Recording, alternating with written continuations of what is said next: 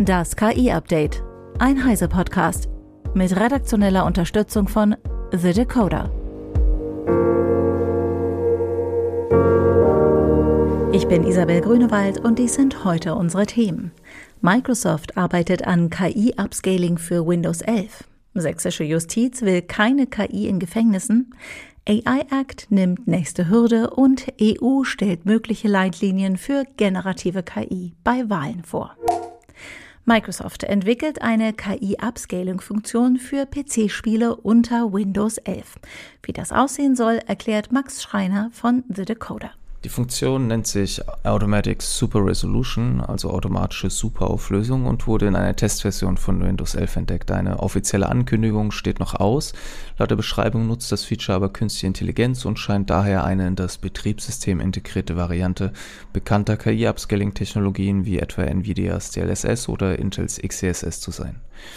DLSS verwendet ein künstliches neuronales Netz, um Bilder mit niedriger Auflösung hoch zu skalieren und Details hinzuzufügen und nutzt etwa auf NVIDIAs verbaute Tensor Cores, das sind spezialisierte Chips, die extra für die Ausführung von KI-Anwendungen gedacht ist. Auch AMD hat mit FSA eine eigene Upscaling-Technologie, die jedoch bisher nicht an die Qualität von DLSS heranreicht. Allerdings läuft FSA ohne spezielle Hardware auf allen Grafikkarten und kommt daher auch auf Konsolen zum Einsatz.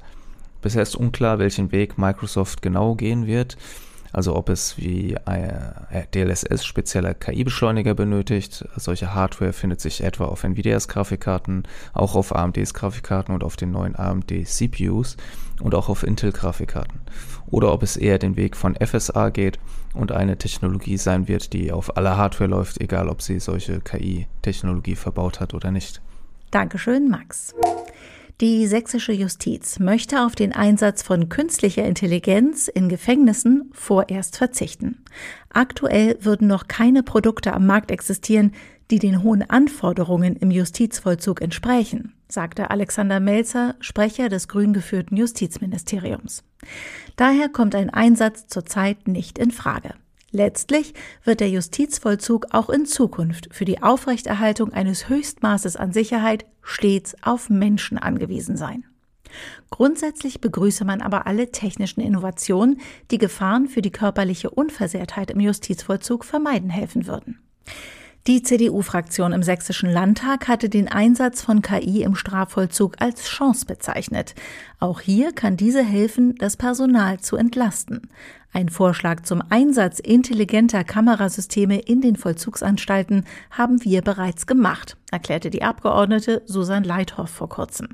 Man freue sich, wenn das Justizministerium auch hier umschwenke und auf Technologieoffenheit setze. Den Einsatz besagter Kamerasysteme sieht das Justizministerium allerdings nicht. Es hatte unlängst mit dem Institut für angewandte Informatik in Leipzig eine Forschungskooperation zum Thema KI vereinbart. In der für drei Jahre geplanten Zusammenarbeit sollen Möglichkeiten zur Unterstützung im richterlichen Bereich wie auch bei Rechtspflegerinnen und Rechtspflegern an sächsischen Gerichten sowie bei Staatsanwaltschaften und Justizvollzugsanstalten erkundet und getestet werden, hieß es. Erste Projekte sollen noch in diesem Jahr anlaufen. Eine neue Studie von Tencent zeigt, dass die Leistung von Sprachmodellen durch die Erhöhung der Anzahl der Agenten signifikant gesteigert werden kann. Die Studie mit dem Titel More Agents is All You Need untersucht den Einfluss einer erhöhten Anzahl von Agenten auf die Aufgabenbewältigung von Sprachmodellen.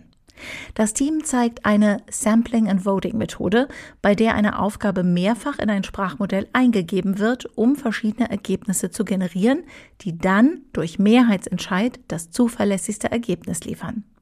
Experimente zeigen, dass kleinere Sprachmodelle durch Skalierung der Agentenanzahl die Leistung größerer Modelle in einigen Aufgaben erreichen oder sogar übertreffen können, etwa Lama 2 13b und Lama 2 70b. Die Methode lässt sich jedoch nicht beliebig skalieren. Ab einer gewissen Komplexitätsschwelle bringen weitere Agenten keine Verbesserung mehr. Darüber hinaus steigt die Leistung mit der Vorwahrscheinlichkeit der richtigen Antwort, das heißt, ein Modell, das bestimmte Fähigkeiten nicht besitzt, erreicht diese nicht durch einfaches Skalieren der Agenten. Die Sampling and Voting Methode kann jedoch mit anderen Optimierungsmethoden wie Chain of Thought Prompting kombiniert werden, um die Leistung weiter zu steigern. Abstimmung beendet. Angenommen mit einer überwältigenden Mehrheit. Recht herzlichen Dank. Der erste, das erste Gesetzeswerk zur künstlichen Intelligenz. Heute hat der Binnenmarktausschuss des EU-Parlaments dem AI Act zugestimmt. Zugestimmt? Das war doch erst kürzlich die Meldung. Die KI-Verordnung muss tatsächlich noch einige Hürden nehmen, bis sie in Anwendung gelangt, erklärt Eva Maria Weiß von Heise Online. Bis so ein EU-Gesetz wirklich greift, bedarf es halt einiger Zustimmung. Wir hatten den Trilog, in dem sich die Mitgliedstaaten auf den Inhalt geeinigt haben. Das musste dann verschriftlicht werden. Diese Fassung ist es, der alle Mitgliedstaaten vor etwa zwei Wochen zugestimmt haben. Auch Deutschland und Frankreich, die sich zuvor ja ein bisschen quergestellt hatten und nicht ganz glücklich mit der Ausformulierung waren. Jetzt gelangt der AI Act also wieder auf die EU-Ebene und wird dort vom Parlament unterzeichnet. Das Plenum ist dann Mitte April dran und im Mai oder Juni kommt die Verordnung dann ins Amtsblatt. 20 Tage später tritt sie in Kraft. In Kraft treten ist aber auch wieder nur ein erster Schritt. Tatsächlich in Anwendung gelangt er nämlich erst zwei Jahre später. Das heißt, nach dem Inkrafttreten gibt es eine Art Übergangsfrist, bis sich tatsächlich alle Unternehmen darauf eingestellt haben oder umstellen konnten, was der AI Act nun von ihnen verlangt und vorgibt. Es gibt allerdings auch Ausnahmen, die schon vorher umgesetzt werden müssen. Das betrifft Hochrisikosysteme und zum Beispiel Verbote wie die Verwendung biometrischer Daten. Vielen Dank, Eva. Die Europäische Kommission hat neue Leitlinien präsentiert, um die Integrität von Wahlprozessen zu schützen. Diese zielen darauf ab, Risiken durch generative KI-Technologien zu mindern. Die Leitlinien richten sich an Betreiber sehr großer Online-Plattformen und Suchmaschinen und basieren auf dem sogenannten Digital Services Act. Sie adressieren Risiken wie die Täuschung von Wählerinnen und Wählern durch falsche Inhalte über politische Akteure und Ereignisse, die von generativer KI erstellt werden. Die Leitlinien fordern klare Kennzeichnungen von KI-generierten Inhalten, etwa durch Wasserzeichen und die Bereitstellung von Werkzeugen zur Markierung solcher Inhalte. Anbieter sollen darauf achten, dass KI-Inhalte auf verlässlichen Quellen basieren und vor möglichen Fehlern warnen.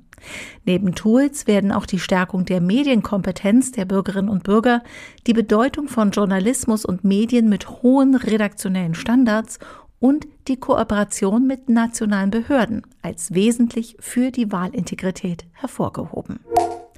Seit der Vorstellung überraschend positiver Geschäftszahlen legen die Aktien von ARM eine regelrechte Rallye hin. An den drei Handelstagen Donnerstag, Freitag und Montag hat sich der Kurs bereits fast verdoppelt. Von 71,50 Euro pro Anteil ging es zuletzt auf 136,60 Euro. Gegenüber dem ersten Handelstag nach Börsengang im September bedeutet der Schlusskurs von Montag eine Zunahme von 137 Prozent.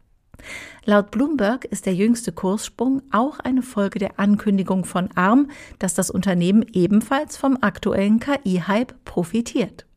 Bislang reitet vor allem Nvidia an der Börse auf der Erfolgswelle, weil die Grafikkarten des Unternehmens eine Grundlage für das KI-Training von immer mehr Unternehmen sind.